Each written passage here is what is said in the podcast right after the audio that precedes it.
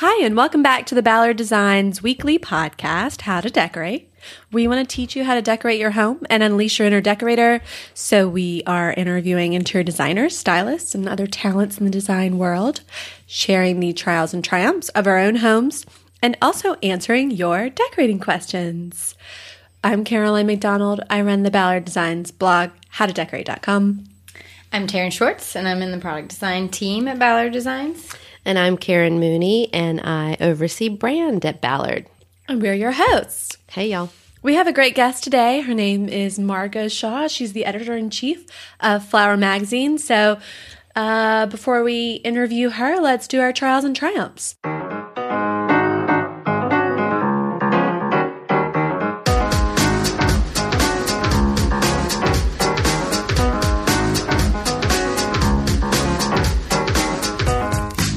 Excellent. Taryn, you were very excited, so I think you should go first. Yeah, you were like, I built this up. I have good I ones. felt like I totally built, built this up somewhat. Well, my trial this week. So Monday we met with Suzanne Kasler at her office, and we because we roll out different lines with her, and um, so we were meeting to talk through product, a new product, and For summer of 18. We're very ahead. I'm, I feel already behind. But yes. Um, so when I go to see Suzanne, I usually try to dress a little nicer because, well, anytime I meet any of the designers, I try to dress a little nicer. You want to look So you shower and put Brush on your hair. Yeah. Brush your hair. I like that we have that low. right. Brush your teeth. Yes, I brush my teeth. That's the end of it. no, I so I have this one dress that is silk, and I don't have that many silk things because I ruin things. And it is this cornflower blue, and it's short sleeves, and it goes into like a little pleat at your waist, crew neck. It's got a little pocket. It's so cute. Cute. And I've had it for years, but I'm always too afraid to wear it because I'll get something on it. Yeah, you. This is not what you wore to the meeting because I was at the meeting. You're ruining this. Okay, sorry. Spoiling. Okay, sorry. Spoiler alert. So I literally walk into the store, I'm measuring something in the morning at Ballard or whatever, and someone's like, Oh, I love your dress. And I was like, I know, I never wear it because I'm so afraid I'm going to ruin it. And then someone else said the same thing, which was so nice. And again, I was like, Thank you. But, you know, I never wear it because I'm going to ruin it. Go back to my desk. And I go to pour out of my coffee mug.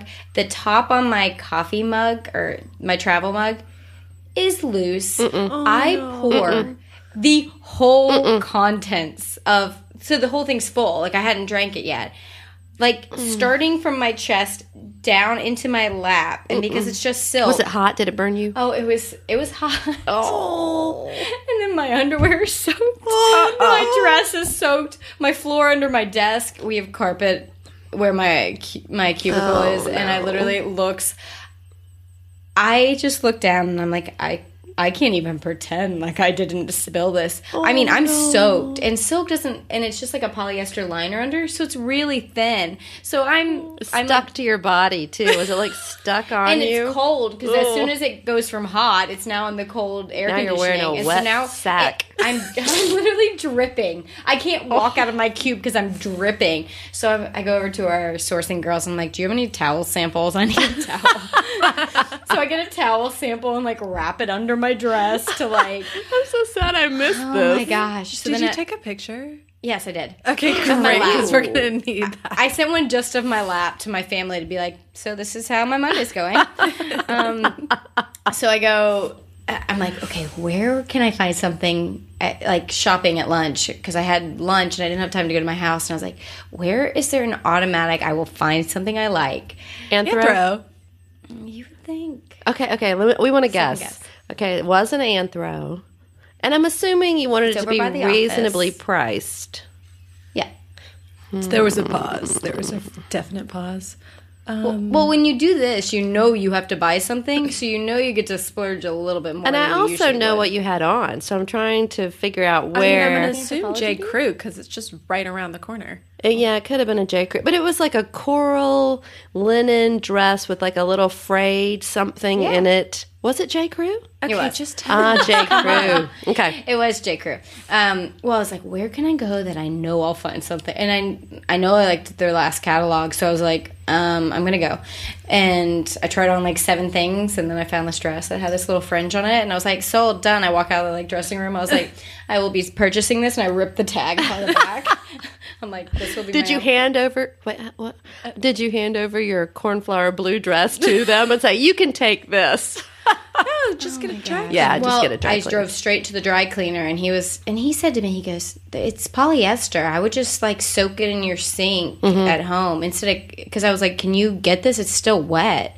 And so then I was like, "Am I wearing a polyester dress?" And I thought it was silk. So I went, I like soaked it literally in the office sink, like Mm-hmm. with water, because I was and put it in a bag. So I was like, I'll deal with this when I get home, and hopefully I can save it. And then I get it home. Well, the liner's polyester, the outside's still silk. But you can get silk wet. Yeah. Well, How you think they dry clean How does it look? Did you? I I got home. Is it still in the bag? again. No, it's a mold fest now. I gave up. No, I. It was a really nice dress. I'm super bummed, Well, but what- it still what has the happened? stain on it. It still has the stain. Did I you had- OxiClean it? I didn't OxiClean it. Take it to the dry cleaner. They can get stuff out of silk. Or I have gotten stuff out of silk before. the, pe- Coffee, the guy that probably. told me no, but I'll take it. I'll go try. it. I say Oxy. I OxiClean everything. Even silk. There is nothing that hasn't come out with OxiClean at my house. What what do you put it in the sink and you put just like a table? So for this particular thing, what I would do is, yeah, I would probably get um, a sink full of hot water, dissolve my oxy in it, and then soak the dress in it.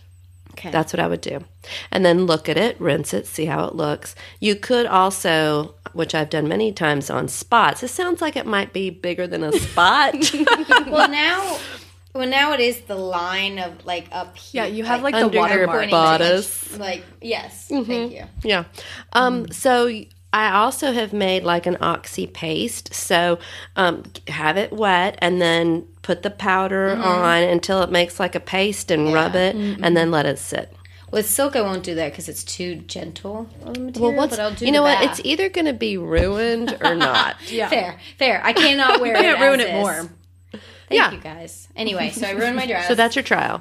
Um, my triumph was not running out and buying a new dress but that did work out for me because i also had on certain shoes guys like you, True. you know that you could only. Oh yeah. I had to go with the shoes too. I found these really cute pants, and I was like, they don't look good with these heels. I can't justify it.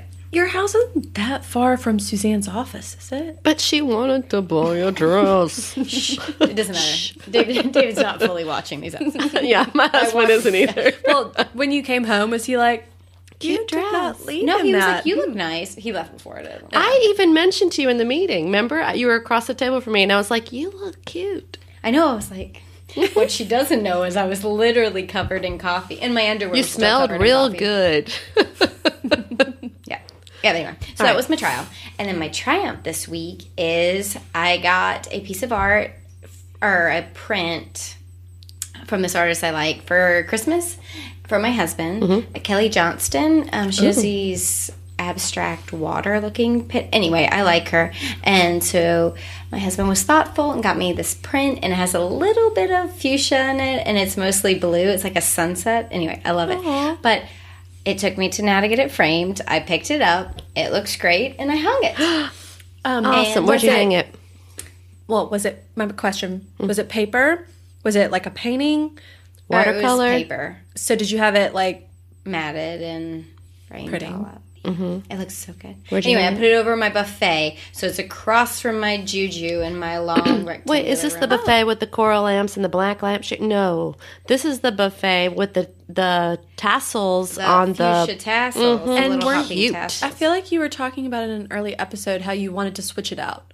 Yes, she was. So you did. She had old I Ballard did. art that she didn't like, and she wanted to get rid of it. And you were like, "Ooh, I like that art over there," and she's like, "That's the art I hate." Well, You can I have, it two. now, Caroline. Yeah, you can totally have them. I'm done with them because I have my new art, and Very looks awesome. exciting. So I was very excited.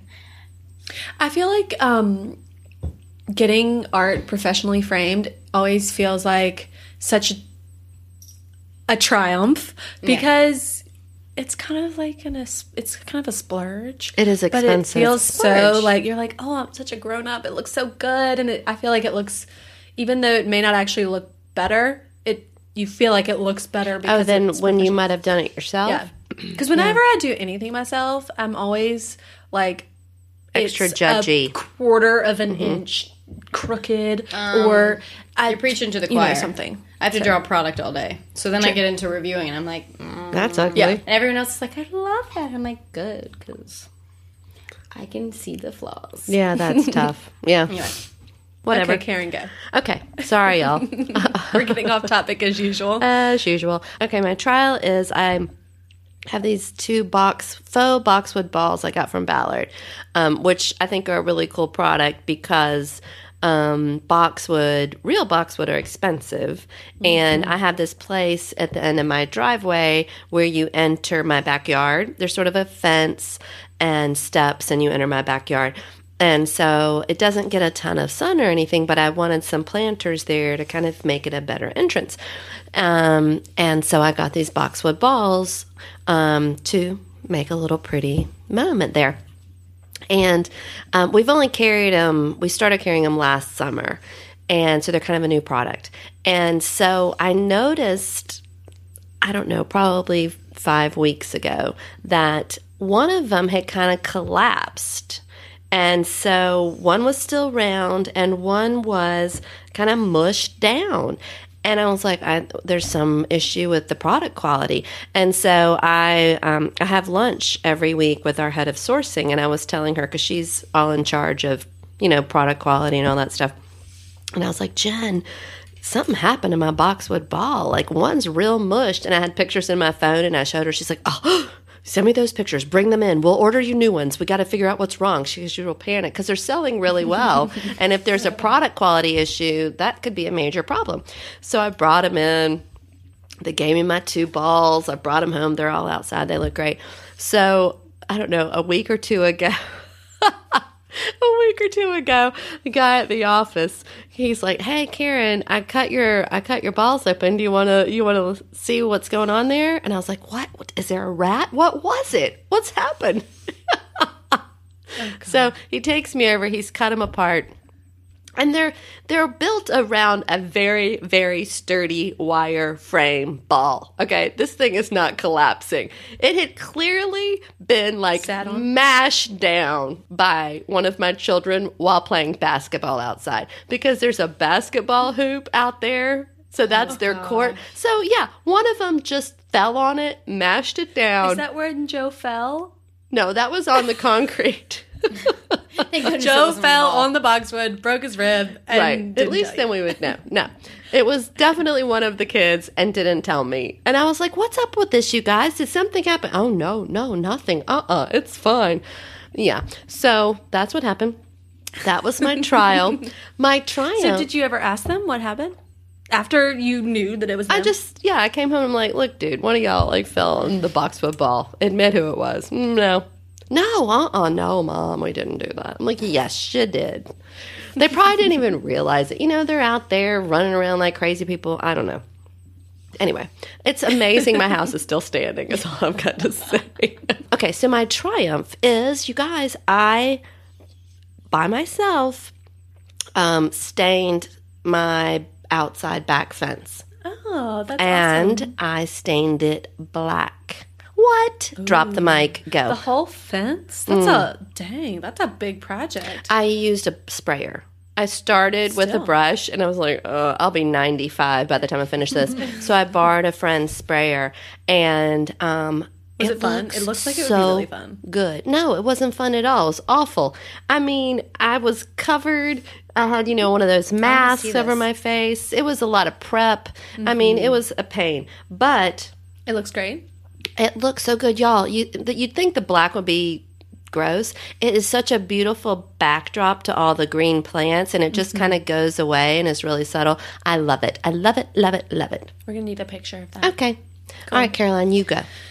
All right, so my triumph is that I had my little Nala stool reupholstered. Hey, that Taryn is a big Karen- one. Yeah. it's like getting something framed. You Yes. you like wait and you think over it, and it costs a good you know, Yeah, some it's not. I mean, it's not as expensive as buying it new, but it's not a cheap project by any means. Um, Taryn and Karen are probably real sick of me talking about my Nala bench or my Nala stool underneath my acrylic stool. table, but I feel very proud of it because I have a like I've said a million times, I have a really smart house, and so I wanted a way to bring a little extra seat when we have guests over into the room. Um, and I have our Felicity acrylic side table. And our Nala bench fits perfectly underneath it, where you can just slide it out underneath the legs, and it's just like the perfect little perch. And because the table is clear, it's fun to have like a little pattern under there. Um, She brings this up every time we build the catalog because it Yes. does- it's such a good. It is cute. well, we've tried to get them to show it this way in They about have. a million catalogs. I think they have by now, but for like three or four different times, I was like, show it like this, but things get lost in you know translation. So. What fabric did you put on it? So when I bought it, it was the Raina coral fabric, and this is why I always buy things in neutrals because I just get tired of it. Mm-hmm. And so I really, really loved it when I bought it, but and it did match this painting that I had over the side over my mantle, so it sort of worked. But I just got sick of it basically and wanted something neutral. Mm-hmm. So I reupholstered it in our rattan fabric. Ooh, I love that fabric. It's So really have- a cool fabric. Awesome. Mm-hmm. And it's hard to see in the catalog, so I feel like people don't know we have it, but I am obsessed with it. It's like Is it literally called a rattan? No, it's called natural woven sand. That's what we call it. But it looks like a. I'm sorry, not rattan, raffia. Raffia. Raffia. Yeah. Raffia. Yeah, yeah, yeah. Um, it looks like raffia. It has sort of this slick kind of feel to it. It really feels like a natural woven product. yeah, It's yeah. really neat. It looks awesome, and it I I love sort of that beachy style. But I mean, we live in Atlanta. I don't want like blatantly Mm-hmm. coastal stuff. Like it's just kind of weird for me. Um, but it sort of gives you that like casual beachy feel, which I like, and it's it's pretty and it's neutral. It goes with everything, and I'm really excited about it. Yay! Yay! Yay! So that was my triumph. Triumph. Triumph. and then my trial, this is sort of an ongoing problem, but it happened again this week, and it probably happens like every three weeks. But um, my house is the first house on our street that faces like our street. Like the houses next to me face the perpendicular. So like So we're you're kind of at a corner. Okay. Yeah. So they're my two neighbors. Their houses back up to ours and sort of like back up to our driveway. So we share a driveway with our neighbors, and we just pull straight in and we're straight. But our neighbors pull in and then turn left into their garage. So their garage, if you can imagine this, that when they open their garage door, it it faces directly at our kitchen window. Oh. Um, so Oh no. the first thing I do in the morning typically is go out and turn on our teapot so I can turn on our French or like work on our French press. Um, and I'm teapot and our French press. Can you? You sound like You sound very fancy. you sound very. it's not fancy. I just, I mean, I've told y'all about my obsession with my French press. Mm-hmm. But we boil water on the stovetop. So I turn on my water. And I'm always sort of like puttering around in the kitchen before I like hop in the shower whatever. Um, in various states of dishevelment. Like my hair is, I mean, I haven't showered yet. My hair is like crazy every which way. My bangs are like picking up. I'm like in a bathrobe or whatever raggedy PJs I'm wearing. And um, my neighbors go to work much earlier than I do. And so, and oftentimes they will back into their garage. So their headlights, they'll roll up their garage door, like turn on their headlights and get like front and center. show. Here I am, like in ridiculous whatever I'm wearing. I bet it's even worse in winter when it's dark outside in the morning. Oh. And then you're already illuminated in the kitchen. Yeah. God, oh, and like I'm, a I'm like a raccoon. Yeah, where you like see beady eyes, and I'm like looking all freaked out. I'm like, "Ah." and of course I like don't want them to see me, so I like try to like away. fall down on the ground, like don't see me, and like crawl away so they can't see me and my pajamas. Anyways, it's really embarrassing. So at some point, I would love to redo my kitchen and bl- break up that window and Darn. move the windows away. But um, In the meantime, wear a bathrobe. yeah. Yeah. No, I do wear a bathrobe.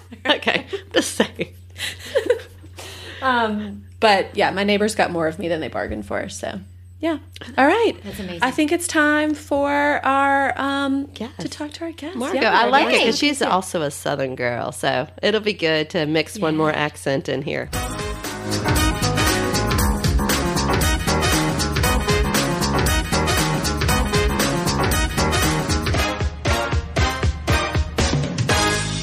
We are so excited to welcome as our guest this week Margot Shaw.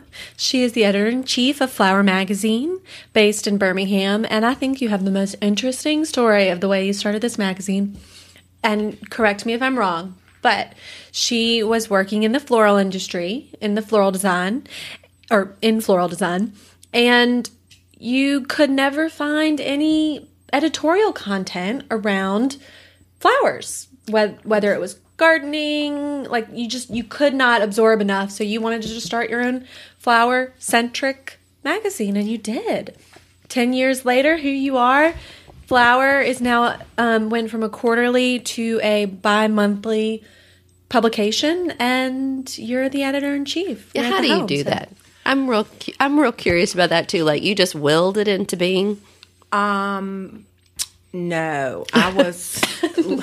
you know that's not so, but uh, um, I just kept searching for something like Caroline said that would augment all that I was loving in the shelter magazines. I wanted a, a botanical template. I wanted like a southern accents or a veranda with a floral overlay. And and I wanted people.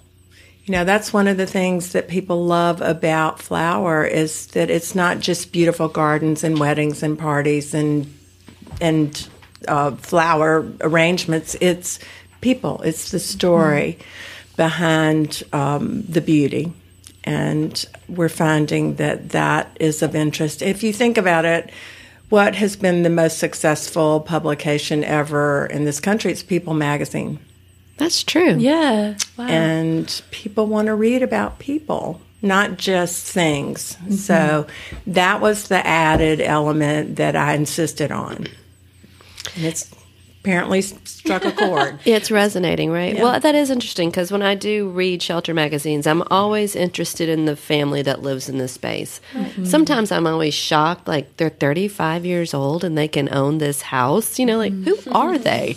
Um, but I'm I'm always curious, like what's the type of person that inhabits that space and wants it? So how do you find the people and the stories?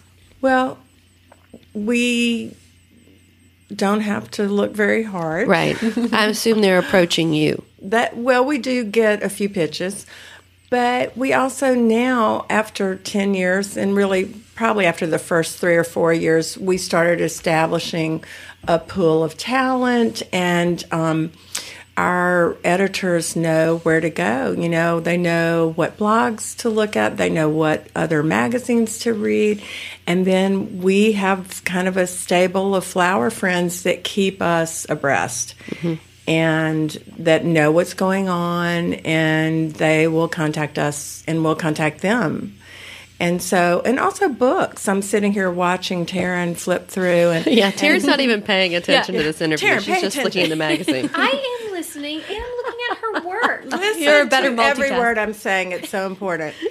um, but you know, we've gotten um, great rapport with the big publishers, and so we find out about the exciting design books that are coming up, and they love for us to feature them because of our reader. And so, you know, and we just, we love to find and discover um, young, up and coming talent as well, be it interior, garden, or floral design or wedding design. We just love to find that person that nobody knows about and help them kind of blow up. So, That's cool. Yeah. Who? How would you characterize your reader? Who is she? I'm assuming it's a woman, but maybe it's a guy. it's about 96% female. Okay. probably f- from 30 to infinity. Um, we just have a lot of women that are sophisticated, educated, love beauty, love uh, gardens, flowers, travel, interiors, Be- love beauty, really. that's what this is about. It's all about living a lovely life. I do not consider myself a green thumb, but I find there's something so relaxing about looking at gardens, reading about gardens. So I can imagine sometimes your reader is not even a gardener, but it's just about like, wow, it's just so incredibly beautiful. And Well- you can just sort of be transported, you know? Good to hear. Good to hear. No, our readers are everything from Garden Club of America, mavens to interior designers to young marrieds to uh, professionals, um, you know, because our content has broadened over the years, always with that floral uh, profile. But now there's a lot of interior design, a lot of garden design, and, and just anybody that, that wants to be inspired, really. You don't have to have a green thumb. Did you always have a green thumb? I do not have a green thumb. You don't? What? What? What expose? um, The scandal of it I all. know, I know. It's a scandal. My husband is the gardener, and I That's cut even better. I cut what he grows and I arrange it. And I'm a pretty good arranger because that's kind of what I trained for. I actually trained uh, to be an interior designer, but uh, fell into this relationship with flowers after my oldest daughter got married. And I, and I really Birmingham is a very floral centric town, and I had no experience. And after working with uh, the floral designer who did my daughter's wedding, I thought this is an art form, and it's living and it's life giving. And so I interned for her at age forty six, and. Um, after about six months, she started paying me because I learned enough. But um, but I, you know, with an art history background and being a very visual person, the flowers just became um, like paints and brushes for me. And if you have a pretty good eye, which I do, um, you're able to arrange.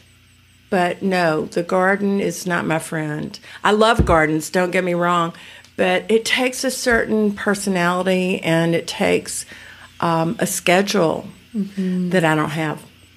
It's like discipline and patience. Yeah. I do not That's a have bad the combination patience. for me. Like Well, and, and you know, this world is very counter to that. My husband is a retired Episcopal priest, and he just loves logging time in the gardens. And so I just let him have at it. I have very different opinions and a very different style. And I have to kind of muzzle myself mm-hmm. and just say, That's great, honey. Oh, What is his style? Well, it's very hodgepodge. Like we- an English wildflower garden it's, or it's, it's pretty loose and um, we have lots of woodland beds and, and borders and we live kind of in the country outside of birmingham in a little dutch colonial cottage so it works sounds very charming. it's charming but then we have these two bird dogs that tear everything up so it's just this constant battle And what would your style be though if you were? My style is a little more restrained. I like a loose um, look, but I like it to be um, also somewhat organized. Yeah, I like structure. Yeah. Well, structure's Give really me a not boxwood appropriate. border. Well, I know, and we have we have boxwood borders in the back, Mm-hmm. but th- that's really not appropriate for this site. Mm-hmm. Um, we have a split rail fence around the yard, you know, so it's a, it's really very informal. Mm-hmm. But I do love a parterre. I do love boxwoods, and we have four across the front of the house, the four columns, and my husband is just dead set to remove them, and I won't let him. so it's the battle of the boxwoods. But You know does what- he plant things that you like to cut? Because you said you Yeah. cut the stuff. Yes, he does. Does he take requests? No, and I mean he he really grows what works in Birmingham, Alabama, and what is drought tolerant. And um, he has some pass along plants. His mother was a great gardener. He has some peonies that were hers and things like that. favorite flower. I know, I know. They're so. Is it everyone's favorite I was flower? gonna say, I kind of feel like a it in the world. I feel like they them? are. I feel like they are. Uh-huh. They're just so blousy and and color. extravagant. Ugh, I mean, that coral color with the yellow center. coral It's- charm. Coral charm, yeah. Coral Yes. charm. Or Wow. as as um oh my gosh, there's a friend of mine that calls them Carl. That's got to be James Farmer. Yes. Carl. He, but he It calls does- them Carl Charm. You know, James. He, yeah, he did a, a flower arranging series with us at Ballard on how to use floral frogs. So That's yeah, important. He's, he's a good fun the Southern lost boy. art. And now that everybody's discovered that floral foam is not super green, Mm. even though it's very green colored, um, we are going back to chicken wire and floral frogs and really just loose arrangements in water. Yeah, So I am obsessed with our Bunny Williams floral frogs, which we no longer sell, and I'm really bitter about it. she talks about it almost every week. Because, This one? Yeah. yeah, because I love them. They, it's really hard to arrange something in a vase with a wide mouth because nothing stays where you want it to. Right. So the floral frog fixes that. But in Southern Living, last maybe this issue or something, they did it with. Um, I'd never seen the chicken wire. But they made like a half dome. I mean, I know that was probably something that You said they anyone kind in of balled it up or something. yeah, they like balled it up in a ball and stuck it in a thing. I was like, oh, that's genius. I'm sure everyone else knew about it, but I didn't. And- everyone but you. Yeah. Every, everyone in the world. well, everyone in the But floral Caroline, industry is what I mean. It's so sad that she was excluded. Isn't it embarrassing for her? But Go yeah, home. yeah. The the chicken wire is just one of those very practical elements that works, and you don't have to do anything fancy. You just wad it up and put it down in your container, and then start sticking. So let me ask you this: I'm I've mentioned many times that I'm floral arrangement challenged. Pretty much, I'm really really bad at it. Um, if I were to want to arrange flowers, where where would I go buy ones that would be pretty? Because can I go to my Trader Joe's? Okay, what should I get? What's going to be easy? Well, one of the things that I would love for you to learn, and it's very basic, and if you can do it, you can do, you can make pretty flower arrangements, and that's a French hand tied, and I'll teach you when we ha- finish this. Okay. Um, can we put a step by step on the show notes? Sure. A French hand tied. Yeah, it's Sounds it's, sexy, Margot. It's super sexy. no, it's just a very um, simple way of crisscrossing your stems so that you end up with a pretty round arrangement and you see the faces of the flowers rather than the underneath of the flowers. oh, okay. Yeah. And so roses are the best for that, especially the best for learning. So get you, you know, a couple of dozen roses at Trader Joe's or Whole Foods or Or Costco. They sell good roses. Costco. Costco. or of course um, you know a lot of there are a lot of wholesalers around um, if you wanted to get a lot but yeah costco um, so i can teach you that All right. Is there like a YouTube video we could watch? there probably is you haven't I, made I didn't one? make it i did not make it i need to make one but i have not Fine. We can Maybe we could partner up and do that. Yeah. Well, and another thing that's really easy if you don't have a frog and you don't want to mess with chicken wire, get get some floral tape, mm-hmm. or you can even use Scotch tape, and just make a grid across the top of your mm-hmm. container, mm-hmm. and then and then you put your greens in around for a collar, and then just start sticking in your flowers, and it that's beautiful, and the tape keeps them in place. Okay. I'll try it. All right. Again. What's your go-to flowers when you're doing an arrangement? Um, I think I would have to say roses. You know, I mean, I, I just love garden roses. We have old garden roses in in our yard, and What's a garden rose? it's old. It's Okay. just it's a more of a bush than a cut rose that you you know long stem rose, and um, they just you don't really don't have to do anything. You can cut a couple of stems and put them in a vase, vase container, mm-hmm. and, and and they just spill out, and it's like. Why would I mess with that? Yeah. You know, people get intimidated about floral design, and I'm and I always contend you're starting with perfection. You mm, know, why That is true. why worry? Mm-hmm. You can't mm-hmm. screw it up. Mm-hmm. And the only time I feel like people screw up flowers are when they try to get too architectural and they kind of bend and punish their, you know, and things get very, I don't know, geometric in a way that flowers have never grown in nature.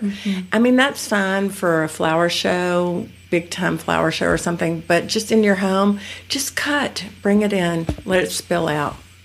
I have a rose bush out there, and I don't know how She's to pointing. handle it. Yeah, I'm pointing. She's pointing right out that to the window. right. I don't know what to do with it. Am I supposed to chop it down? It like climbs up the whole side of my house. It's a climbing rose. So do I just ignore it and let it? Am I supposed to cut them off when they bloom? Well, it helps. They they like that, but they also like to just be allowed to to ramble. So um, if I cut them and put them in a vase, will more grow?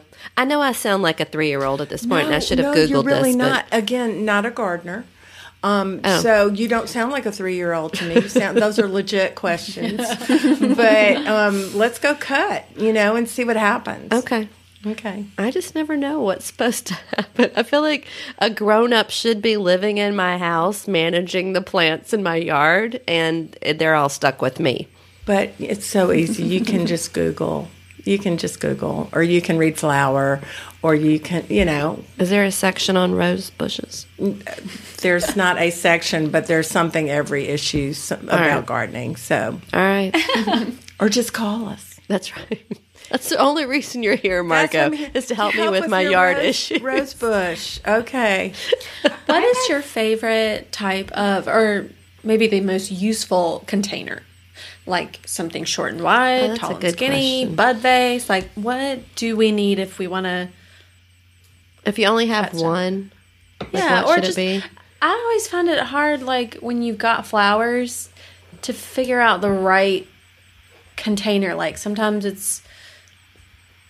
Sometimes they don't always go together, or like mm-hmm. the mouth of the vase doesn't necessarily work with the The shape of the flowers. or and- like if the if the um, stem is like more droopy, you need you know, or like more upright. You're looking at me like I'm crazy. No, I'm not. I'm listening intently.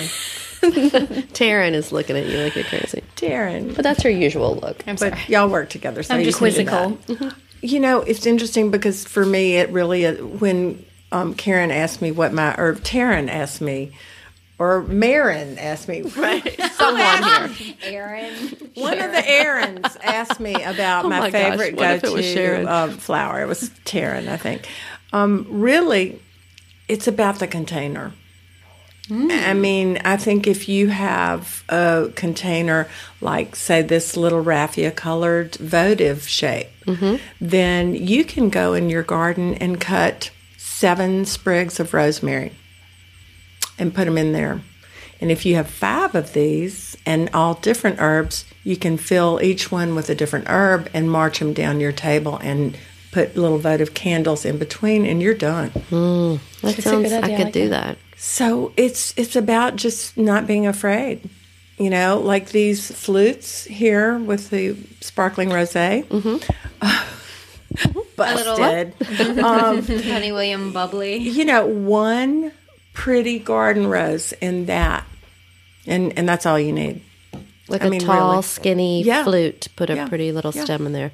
I do like that. I always try to put one or two stems, like in my little powder room Mm-hmm. on the sink, because I just feel like it brings a little life to that room. It's amazing to me how a plant or a flower brings a space to life. It just t- does something. Well, look at look at shelter magazines and look at Flower, of course. But um, the rooms that really speak to you, if you'll go back and notice, they all will have some kind of plant material.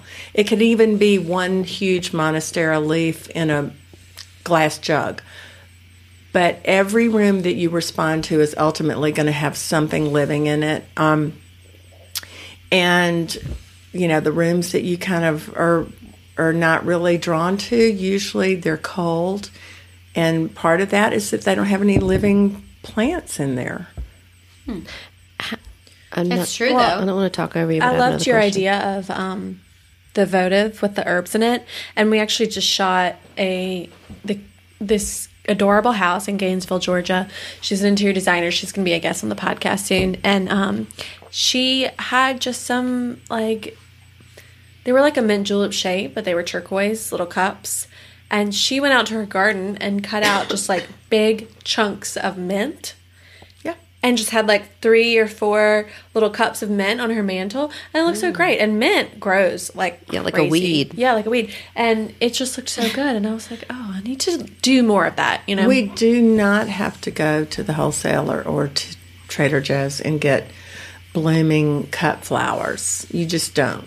I mean, there's so much greenery that's pretty. Mm-hmm. If you think about it, especially here in the South, there's so much greenery that you mm-hmm. just go cut and put in that carafe, just a big piece of spirea, Elaeagnus, and just drape it over and put it on your mantle and gorgeous. That would be pretty. Yeah. I don't know what any of those words are, but if I did, I'm going to Google them. after. Okay. All right, I'll spell them for you. but not right now. Okay. We'll put it in the show notes. I was gonna ask because I feel like I have a few friends my age who whose husbands are so I don't want florals. When you speak to what drapery or fabric, Oh, in a fabric. Uh-huh. i thought you meant like in Okay. their house i'm like what? Who doesn't like a Who flower? doesn't? Yes, no one doesn't like a floral. Okay, sorry, my motifs and these floral Yes. motifs. Mhm. That as I don't know if it's because we're women that we're drawn to them, or you. Anyway, the point is, if you ask someone, you know, what you know, what do you not want in your house? A lot of guys will be like, well, flower like motifs. Mm-hmm. And I guess my question was, because you shoot a lot of homes that have obviously beautiful um, upholstery and drapery and everything that are, have florals in it. And is what do you think? Why do you think guys, especially younger guys, are against it? Well, they're anti-flower. Um, you know, should it's, be killed. It's interesting because I think that florals are perceived as being very feminine. But interestingly, we have men who will come up to me at a cocktail party or at an antique show and they'll t- you know tap me on the shoulder and they'll whisper in my ear i read flower I love it. like their little it's a secret. confession yes and i'm like shout it from the rooftops what are you talking about um, but i think it's it's just a perception that florals are feminine when in reality if I, if you think about an oriental rug or a suzani fabric or something, those are generally floral. But no man is going to walk in a house and go, ah, so girly. You know, it just depends on the floral. And one of the things that we do in flower in terms of our interiors is we don't always feature a house with a ton of floral wallpaper and and fabric. We we like to see things that are strategic like if it's all solids, we love to see a house where somebody loves to arrange flowers and and and so then the flowers, the fresh flowers really pop. So it's just about how to bring the outdoors in, whether it's a wonderful um, hollyhock fabric or you know just whatever. It's about living with flowers. But when you think back to historically, like the acanthus leaf or something like that, you know, Everywhere. yeah, they're everywhere. And I'm looking down at my rug, going, hmm, "This is a lot of leopard," but I wonder if there's flower in it. And there is. There are leaves, kind of scrolling through it and stuff, And rosettes in the corner. yeah, look. and no one would ever go, "Oh, that's a girly rug." Yeah. but those elements are everywhere when you really dig into timeless. stuff. hmm Even like the top of columns, like Yes. Corinthian columns and all Yes, of that. they have the acanthus leaves that scroll over.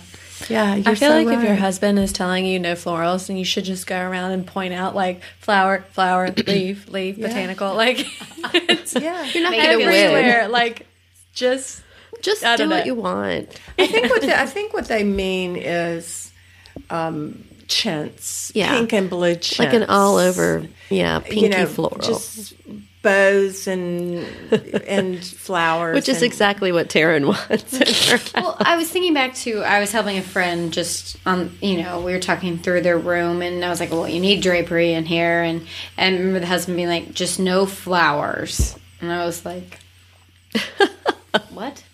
And and and so He doesn't sent even know more- what he's yeah. saying. I ended up sending more geometric patterns because I was like I'm too afraid to be like, here's something that's semi-floral. But yes, I do agree. It's in history and I, I do, yeah, it's everywhere. A flower. I once did a presentation in Charleston called "The History of Flowers in Design," and it was so interesting to go back and see sort of where the first flower came into the art scene. It was a fresco in fifth century BC Crete or Wow. something. Yeah. But you know, flowers. I mean, it all started in a garden. So I mean, why why wouldn't we embrace that? Yeah. And Yeah. and and there's a reason that it's so life giving. Mm-hmm. You know, perfection. I mean, it's hard to find perfection, but I think when you look into the face of a peony, mm-hmm. yeah, yeah. that's true. It.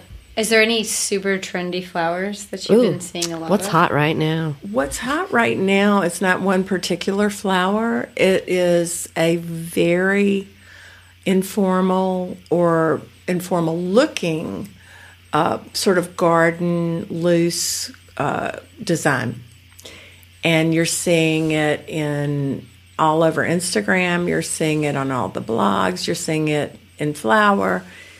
It's not new. Constance Spry did it a hundred years ago. Um, you know the the Romans did it in their villas in baskets a thousand years ago, two thousand years ago. So it's not new, but it's coming back. And I think it's kind of a reaction to the moundy, roundy, Right. Super tight. yeah, Kind of ball. Yeah, I, I think you know maybe the season of the balls of flowers on top of candelabra and things like that. I think that has seen its day now for a Is, while. Is that looser arrangement hard Harder. to do? Yeah. To It's get the to get the balance right. Excuse me. Well, you really it, it's supposed to look like it's not balanced. Mm-hmm. You know, that's the trick. Is the sort of uh, uncontrived contrivance. Mm-hmm. It's supposed to look like you just gathered up a bunch of flowers, but we all know it took a lot of work. right. Like we want our outfits to look like we just threw it on Just and didn't on. give it a thought, but we Yeah. look so chic. Yes, it's Mm-hmm. that effortless chic that some people really do have. I, I'm not one of them, but but the but the flowers. It's it's funny because I did a shoot at my house where I was cutting from the garden, and it's an entertaining uh, department that we have called House Party. And so they, it was my idea. So all the editors made me do it at my house, the first one.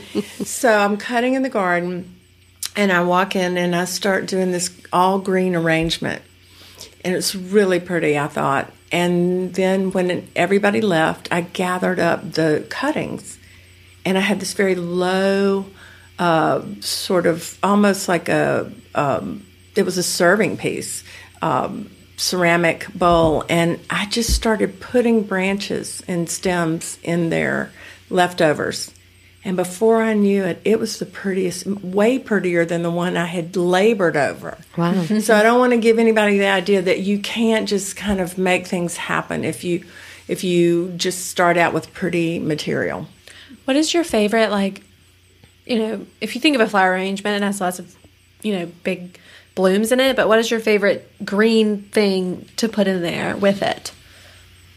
I think it just depends. It depends on the season. It depends on. I love ivy.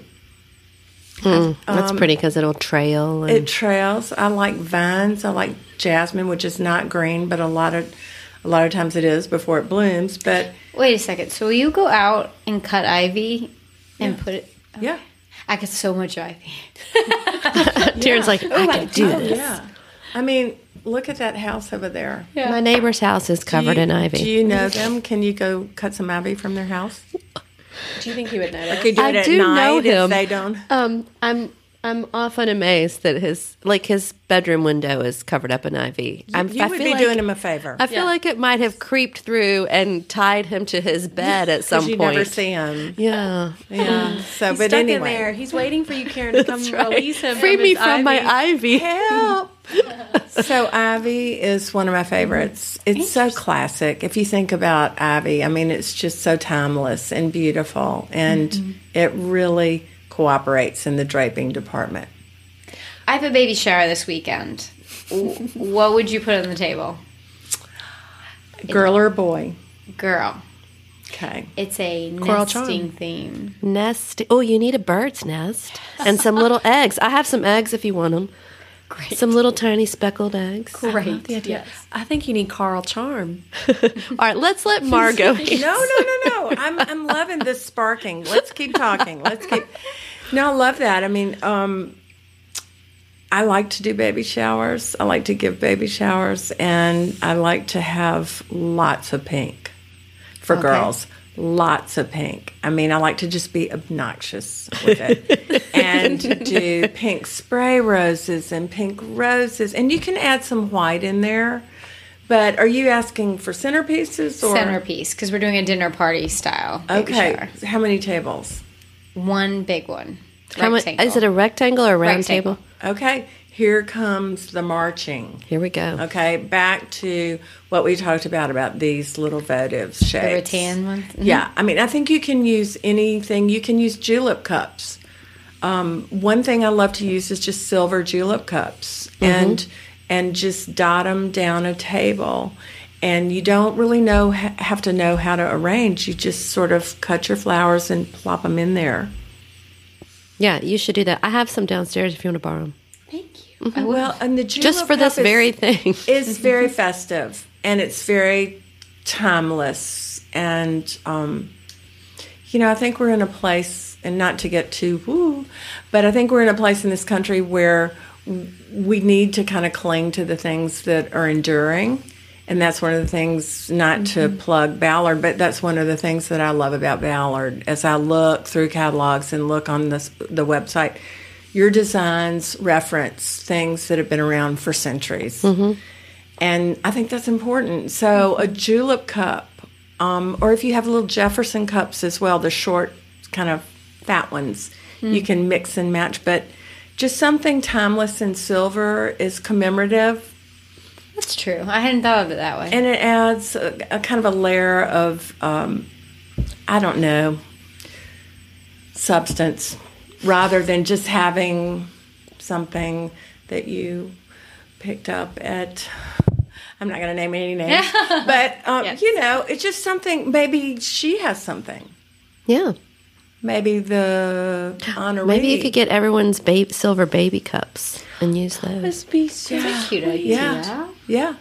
Okay, I think you should something go. that has some significance and a story. I mean, that's one of the reasons that I always try to encourage people to use their silver, use their grandmother's bear share, and if they, you know, don't like it, paint it, you know, or whatever.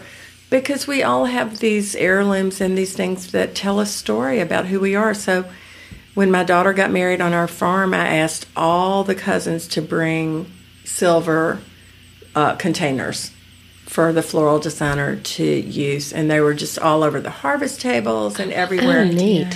And it was very loose. It was really before that came into vogue, but um, at the farm it just worked, you know. But it meant so much, and and she knew where these things had come from. Did anyone did anyone's go missing? You're like, No, Where I is was Sister very Sue's bowl? I was very vigilant about that. You got Um, a and metal detector. when everyone leaves. you're wanding all the we guests. did have we did have a wedding crasher, but she didn't leave with any silver. because she wouldn't leave. She wouldn't. That's what she wouldn't leave. She did get up on the stage and sing. It was hilarious. Did you But it's know her? another story? No, I had no idea she was. I None of us it. did. Where did She just heard there was a party down in the country, and finally the police came and got her. By herself, she came by herself. She came by herself. Bless her heart. And got on stage. That's awesome. She got on stage. oh my gosh. She was not bad. All right, I have a question for you, Miss Margot. In your own home right now, when where have you been home lately? You travel all the time. I was home this morning. Okay. In your own home right now, how many floral arrangements do you have? One. One. Yeah, I have one, and then I have several orchids. Okay. And I'm trying to think what else I have. I have these two milk glass um, bottles that are sort of blue green milk glass that I got at Circa years ago. And those are on a console in my dining room, and those always have something in them. I will go and cut the spirea. I will go and cut Elaeagnus or some other Are those branchy things? Yes, they're Okay. green, archy, pretty, graceful uh, branches, and um, I will just cut. Um, and I'll put those, you know, I'll fill those with water and just put those in, and so that they arch out, and it looks amazing. Or I'll cut magnolia. We have little gem magnolia and we have regular magnolia, and I will put magnolia anywhere in a heartbeat, including in my fireplace. That's smart. in the summer, you put it in your fireplace to kind of bring some life in there. It's That's in there cool. now. It's in there now. We hadn't had a fire this winter. Yeah, that's true. We really we didn't have hadn't a had winter. a winter.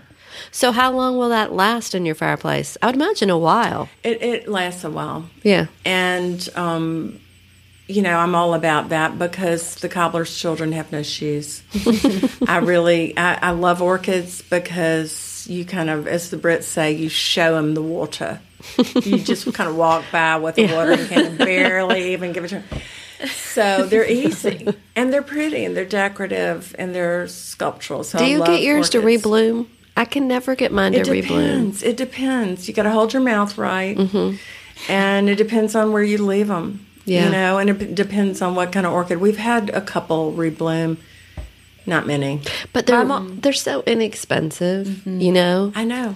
it's a great. And they last for a long yeah, they time. last forever. When we had a flower Christmas party a few years ago, I didn't decorate the tree, and I went down to our wholesaler and bought a ton of cymbidium orchids, just branches of cymbidium, uh, sort of the pinky purple and then the green, and I cut them and I just dotted them all through throughout the tree and had lights, and that was it. That and they gorgeous. stayed on there.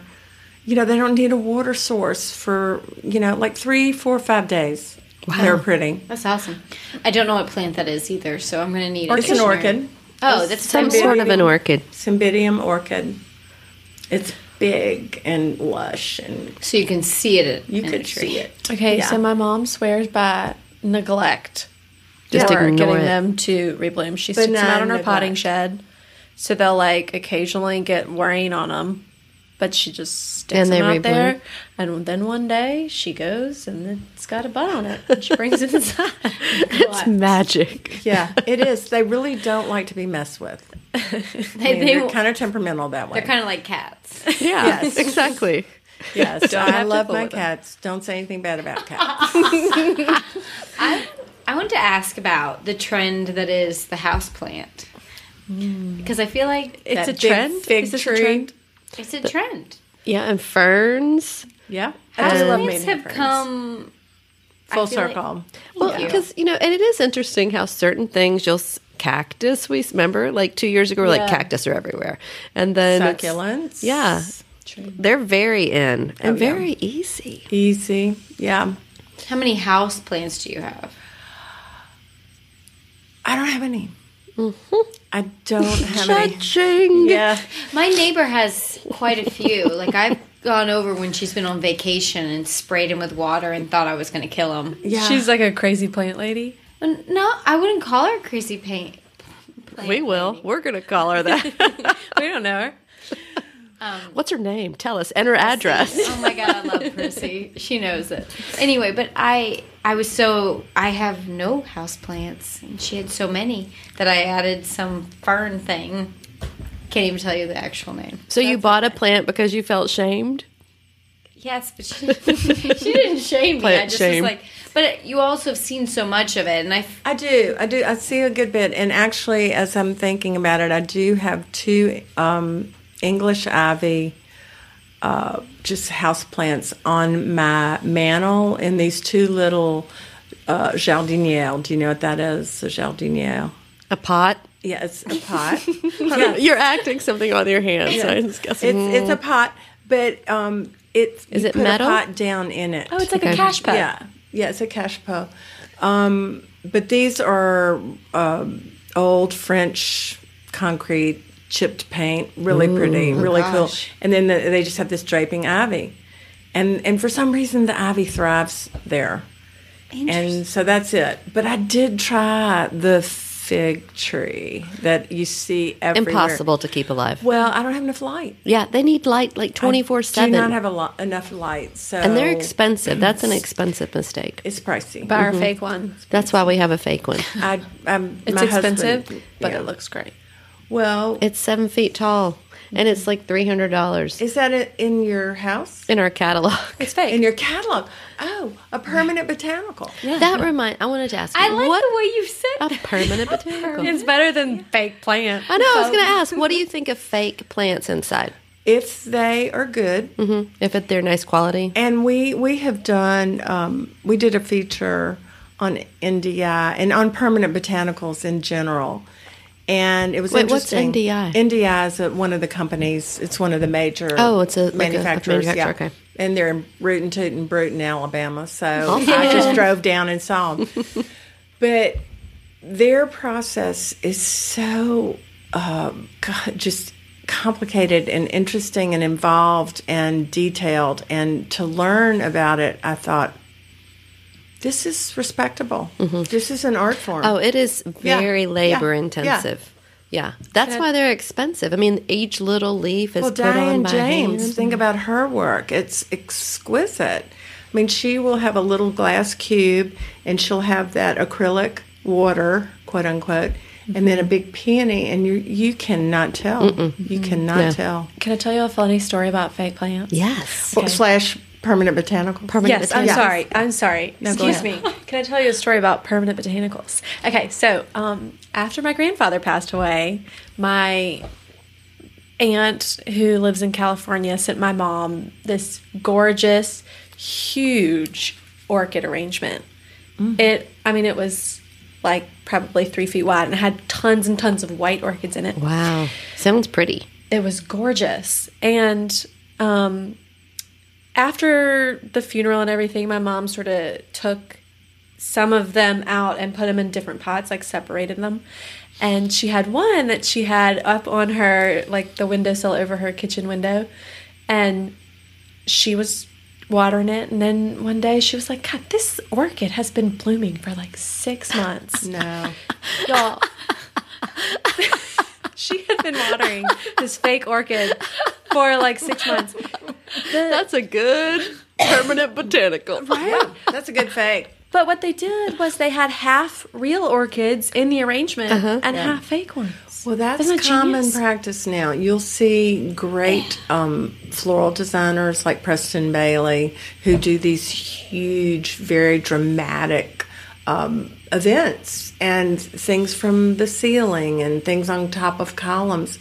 And if you look closely, very closely, you'll see that the very top flowers are not real. Mm-hmm.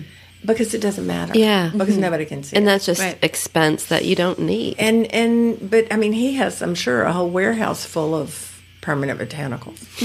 And if someone goes up to your plant, you just hope they touch the real one. They're like, God, this well, is like lavender." Well, sometimes you touch them and you can't tell. Yeah, that's especially I know, I know, succulents, I faux succulents. Oh yeah, because they're rubbery tell. anyway. Yeah. So my favorite thing that ever happened about a permanent botanical was do y'all know Richard Keith Langham? Yeah, Great I've heard that name. I don't decorator. that name. Um, he's from Brewton, Alabama, but he's in New York and has been for 30 years and did Jackie Kennedy's Park Avenue apartment. I mean, he's amazing. Um, he has a book coming out. Um, fellow Alabamian, so I have to plug him. But anyway, he we were at the antique show in Birmingham, and Flower had a table, and it was set because part of our deal is entertaining. So we had a table set, and we had a centerpiece in the middle of it, and it was India. It was a big Revere bowl full of white lilies. I have a picture of Keith smelling them. What did he say? And I sent it to him. I was like, look, you fooled even your hometown boy. so that's fun. Okay, I have I have one last question for you before we do our decorating dilemmas. How do you? Well, this is a panel question. Everyone can answer it. How do you feel about cutting stuff out of your neighbor's yard? I've done it. I've done it. What do you mean? How do you feel about it? Without Like, asking? is that wrong? to go into your neighbor's yard and cut stuff? Without asking? Yes, Yeah. that's poor form. That's poor form. Yeah. I I done it. agree it's poor form, but I've definitely sprinted past the house with scissors and cut hydrangeas for Yeah. a shower. Yeah. I'm not saying I haven't done it. I'm just saying I have guilt about it. I do too, obviously by yeah. the sprinting. Yeah. Yeah. No, my neighbor whose ivy is growing into Yes. his bedroom. I don't think he cares. He would but he not has a holly bush, and I always go over there at Christmas and get the red berries to stick in my greenery. Yeah. Or my wreath or whatever. I don't think he's going to notice. You know, this is a question probably for my husband or, you know, somebody. Someone with ethics? No. I'm just kidding. You know, it's interesting because flower people are some of the loveliest people in the world, and people who love good design are. You know, if you if you love beauty and you love gardens and beautiful design and furniture and then you know generally you have a gentle spirit and so mm-hmm. stealing is just contrary to that Yeah, I know, but it doesn't mean we don't do it. I'm just someone- trying. I'm just trying to extricate myself from this without advocating it, and yet s- not sound, sounding judgy or That's true. hypocritical because I've done it myself. Caroline, have you done it? You're the only one who hasn't admitted Yeah. it. I've seriously considered it, and I have a, like off trees, you know, where it's like um, not like I have never cut blooms. Yeah, I of, haven't but either. There's this person around the corner from us that has these giant white peony bushes, and I have oh no, no, no, no, no. I haven't actually cut them. I know, but really, giant white But I have told Will before, like, would it be wrong for me to come out here in the middle of the night and cut some off the bush? He's like, yes, Yes. you can't do that. Yeah, I wouldn't do that either. I would be so well, you mad already if someone did that your to own mine. question because you said in the middle of the night. Yeah, Right. You already you know it's naughty. You already knew, but I will say this: there, you know, there are public right of ways that are just free game. I remember coming to Atlanta to do something at ADAC or somewhere, and I was missing greenery. I had all my cut flowers, and I had no greenery. And we stopped at a Shell station in Douglasville or somewhere. And I looked over, and there was this wall of gorgeous greenery. I don't know if it was arborvitae. I don't remember what it was.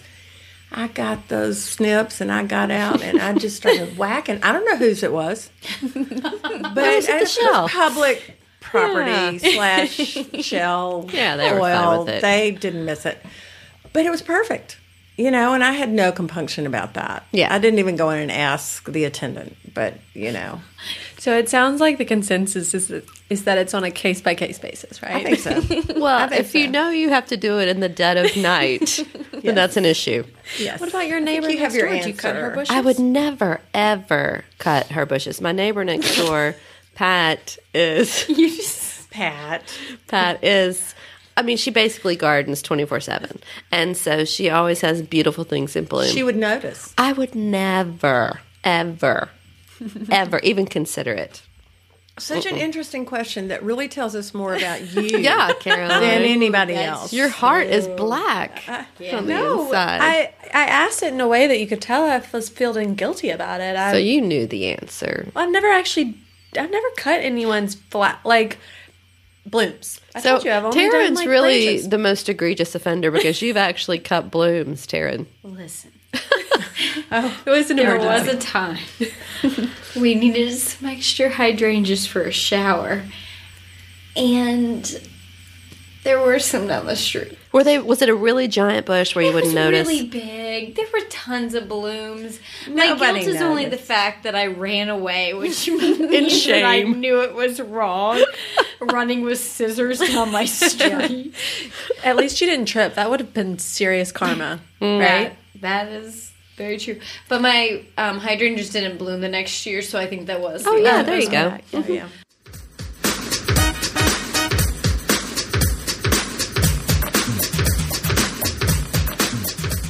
So we are going to do some decorating dilemmas. I think we only have time for one. This is our um, we're- we're this is our we're gonna check podcast stalker. Yes. Deborah that we met um, at the store opening. So she has a special place in our hearts.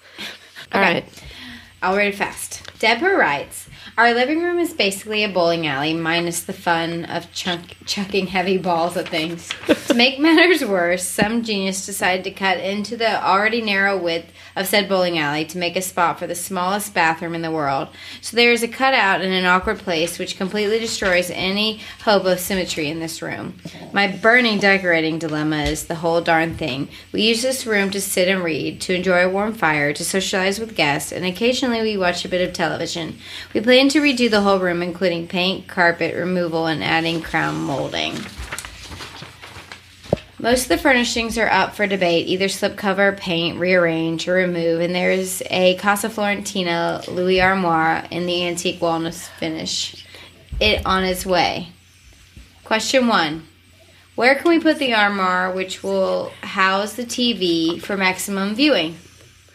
We're already talking about how we really don't think she needs an armoire in this room. And even though it's Ballard and we love well, it. Well, she doesn't. You know what? She- it's a there's no beautiful room. piece, but she could put it in her bedroom or her dining yeah. room or something. Well, There's no room in this room for that piece. You're no right. room. And and I was going to say that I have really been passionately anti flat screens over a mantle. Mm-hmm.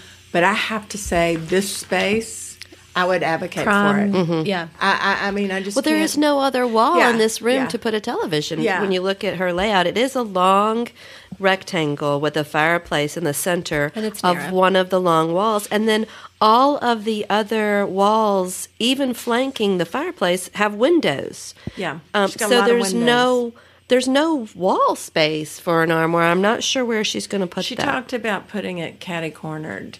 Oh, no, no, no. Don't do that. Don't do yeah, that. Please don't. Yeah. Well, and and she would cover part of her windows. So I Yeah, was, no. I was gonna. Say, I agree too about not putting it in the arm, not putting the television in the armoire and over the mantle.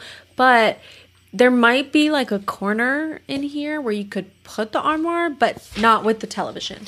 Oh, wait, you know what I'm saying? So Yeah, I think maybe in this corner, um, kind of near the opening to the kitchen, it looks like it might fit, but not. To which you'll be able to see the Right, it could just be of a it. pretty item, but not with the exactly. TV It would look it. gorgeous. um, So here's my question: Is she married Yes. to her dining room in the dining room? Oh, oh. I don't. She seems very open minded about the whole I thing. I can't tell much about the dining room, but you know that's a thing now is people flipping their dining room and living room, Mm-hmm. and so I, I'm you know because this sofa or I can't tell what that is. Is it a day bed? it looks Anyway, like a love seat. No, I think it's a sofa. Look right here, or or a love seat. We're digging through Something- the pages. looking at She has it. really pretty furniture. is, but it's very awkward with that setback there. Yes. Yeah. oh, and she also wrote in an addendum email that we got today Oh. that please don't think that the way the furniture is arranged in the photos is how it's arranged. She just mushed it all Oh, okay. um, in there to show us what she had. Okay, well, she talks about being a book hoarder. Mm-hmm.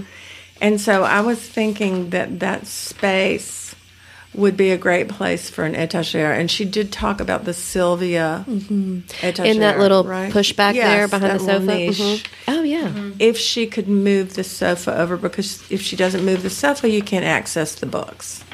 I Do would- you? Oh, go ahead, Terry. I have a win or I have a sofa under my back window, and it's a big, long window. Yeah. and I'm wondering, like if she my could- window. And You can put a sofa in front of a window. Yeah. Yeah, Yeah. maybe she could put it on her west-facing windows. Put her sofa down there, like you said, and then put the etagere On the with- short wall. on the shorter wall that has the space.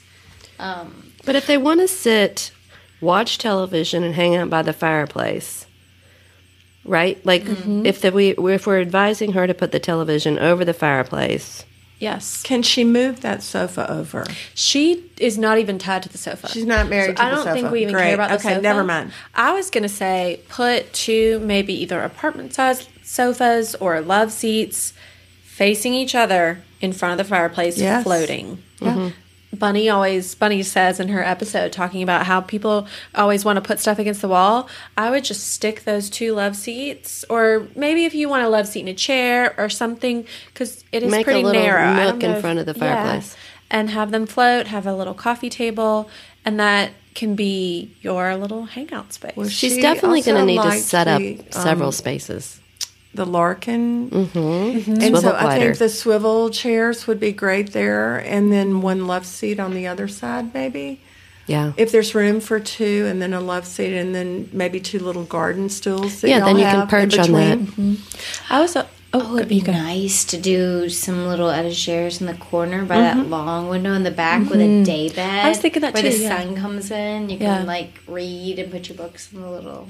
Oh, that would be nice. So she could have a central sit- seating area around the fireplace where they could sit, watch some TV, hang out with their friends, have a glass of wine, and then move a sofa down at the end Mm-hmm. and have another little like sitting hangout area with books and bookshelves or etagere kind of thing. I would I would even think about maybe putting um, because I think the problem is going to be creating focal points on both ends. Because if you've got your seating Of in the middle, yeah, rectangle? you're going to want something at both ends to like anchor the end of the space. But maybe if she put like a console in front of the window, like we have that new metal console. It's called like the Lindale. It's long and skinny. It's black iron, and so she can maybe put that like in front of her window. Um, She's got in her know? pictures, she has a round table and two chairs down in front of that window. Do you see that? Mm-hmm. Yeah. I think that's great. I think she needs to get a big, there. giant, beautiful statement vase like a chinoiserie or something. Put that on that table, fill it full of branches to get some height down there. Mm-hmm. I think that'd be pretty. And that'd be a good place you could like work on your laptop or Read your book. yeah, right. Thank you notes or whatever you got. You know do. what I'm I'm missing here is lighting, Mm, yes. and that's why I love the idea of the console. Oh, some lamps. Yeah. There's Right. no area lighting, and I'm a big advocate because overhead lighting is so unflattering, generally. Yeah. Um, and so, and it's hard to read. So Yeah. I, I'm always looking for places, and I don't know where her outlets are, but that's something to consider. Yeah. Yeah, she definitely probably needs like six pieces of lighting in here somehow. You know what I mean? Yes. Scattered through that mm-hmm. room. Mm-hmm. Some floor lamps, some table lamps. Floor so, lamp. Taryn, maybe the- she puts her reading chair, like you suggest, kind of by that big window and have a console in front of it. The console can have a lamp on it. Mm-hmm. And you can have a big reading chair and like an ottoman or something kind of in the corner. You know? You know, if So you look at you y'all were talking about Bunny. If you look at her uh, living room in Falls Village, it has several seating areas, as does her study, and she's not dogmatic at all about furniture placement. It's just what works. And so this person, Deborah, Yeah. Deborah. when she was talking about well i don't want the chairs here because then one would block the television you Let it know go, i mean Deborah. Right. first of all larkin chairs swivel yeah. it solves your problem or, or and you can move one but also i want to encourage deborah to think about how she lives not so much about entertaining because I find that when I entertain, people pull up chairs. Mm-hmm, mm-hmm. People sit on the the stairs in the front hall and eat and talk and you know they'll s- go outside and sit you know on a bench. They'll go in the mud room and sit with our dogs in a wicker chair. That's me. people people don't care. They Right. don't mm-hmm. care. Mm-hmm. And so we spend all this time laboring over oh, we entertain so much, we've got to have it just right. You don't. Right. You mm-hmm. need to have it right for you. Yeah, and maybe if you have that little table over in your corner with the two chairs, like those, if you have some light chairs in your room, like a Louis armchair or something, people are gonna, like you said, pull that up to the seating area. I think occasional chairs, in my mm-hmm. opinion, are so underrated. Like Yeah. people always think about putting big armchairs, like sturdy upholstered pieces in their room, and they didn't don't put like light little Or slipper things that you're gonna yeah or slipper Yeah. chairs that you You aren't gonna pick up. lounge in but when you have people over they're perfect You can pull them in. Yeah, pull them into exactly. the party. Yeah. she also says so this is part three of her question how do i treat the awkward cutout originally i've followed and ignore it pretend it's not their idea but it continues to trouble me i feel like if you really want to throw some money at the problem have some handyman come and drywall over it and But I don't out. know that that's what she means by cutout. what I think it is. I think it's that. Where I don't see another cutout in the I think she just means it's it, it, it goes into the wall. I mean, the uh, um, it's not a pass through. I think it's this where she Yeah, has it's this the weird little. behind because her sofa. Yeah, I don't think it's a pass through. I think it's No, I know just- it's not a pass through. Oh, this so it's right just here. it juts into the room. So It's just a weird little sliver of wall that's not the same depth as the perfect of the wall. place for a fig tree. Yeah, there that's you good. Put a- put a House plant. plant. yeah. Yeah. Seriously, that's true. move that day bed over. Yeah. whatever it is, and and or whatever she's Yeah. going to have there, and then I mean it's a perfect spot for a big tall fig tree. It is. You're right. Or if you happen to find when you're out at the antique store, at the thrift store or something, keep that measurement of what that width is. Keep that in your phone or something. And if you find a little narrow table that's just that size, mm-hmm. like I have this little um, drop leaf table that I feel like if this were my house would fit perfectly there. Mm-hmm. And that's if you another f- opportunity for a lamp. Yeah, and you could put a mm-hmm. lamp on it. You could lean a piece of art so that you could still reach the thermostat behind there. Um, yeah, I like the plant. But I feel like the thermostat's going to get messed up if you lean. If it's like a big tall uh, thing.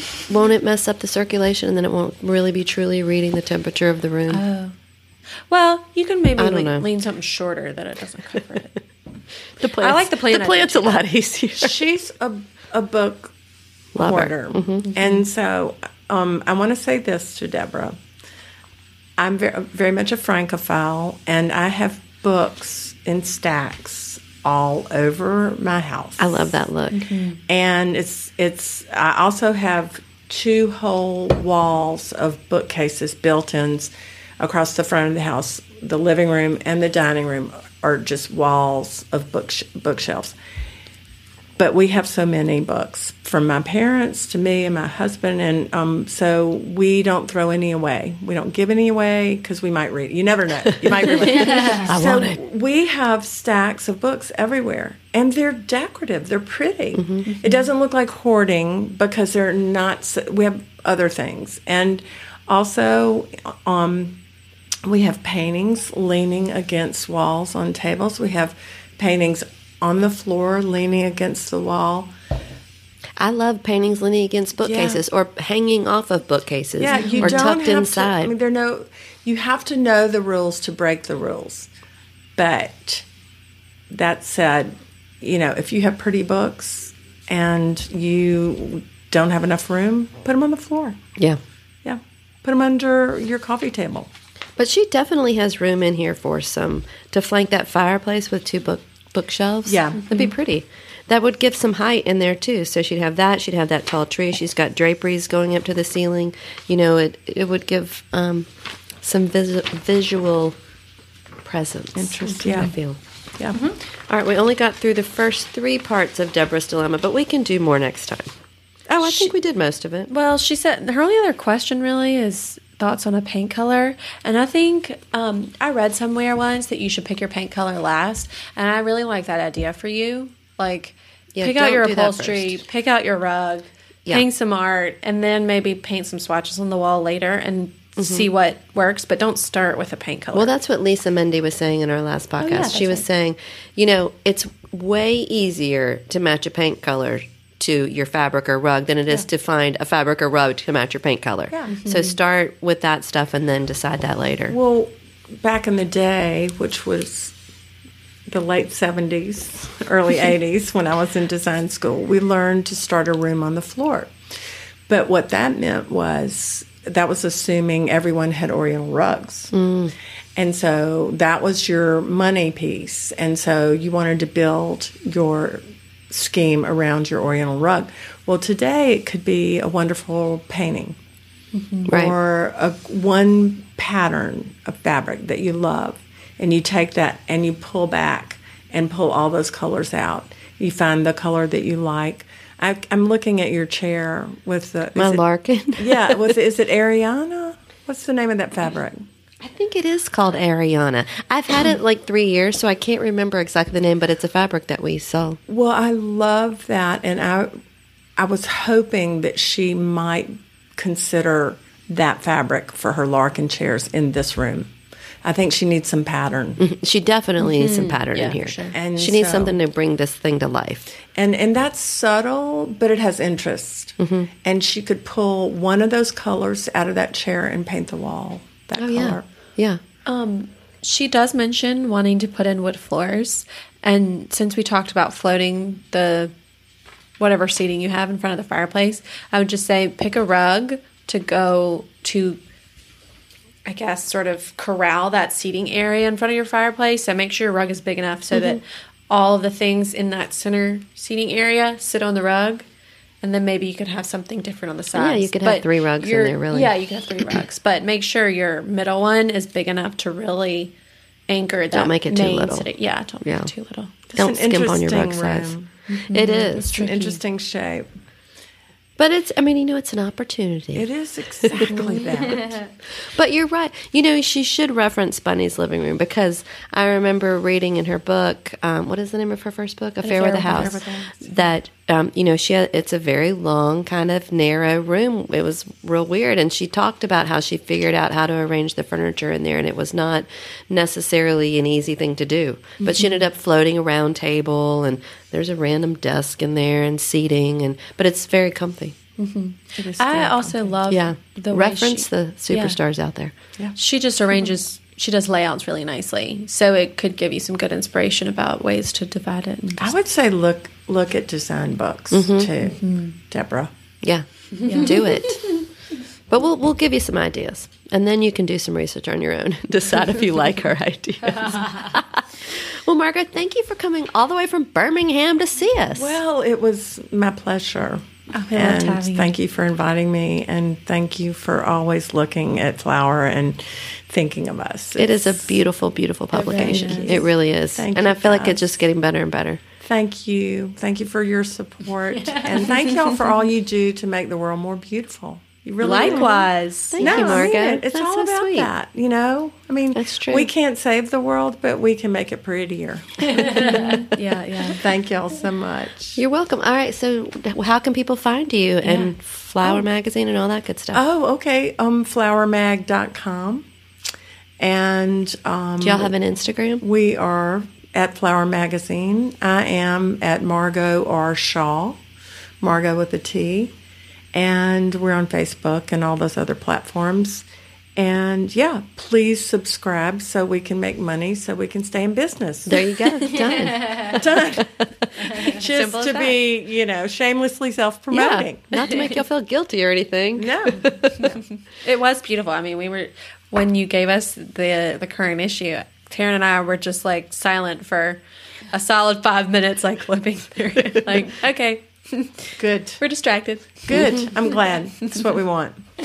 All right. Well, thank you so much. Um, that's our show. Thank you for listening. We are so grateful to have um, you subscribing and downloading. Please leave us a review in iTunes or Apple Podcasts. Um, and also follow us on Instagram, Facebook, all those places at Ballard Designs. And of course, send us your questions. Guys, we just went to High Point and we recorded a million questions and we're out. We need more. So send them to us. Send us your decorating dilemmas. You can email them to podcast at ballarddesigns.net. And until next time, happy, Happy decorating.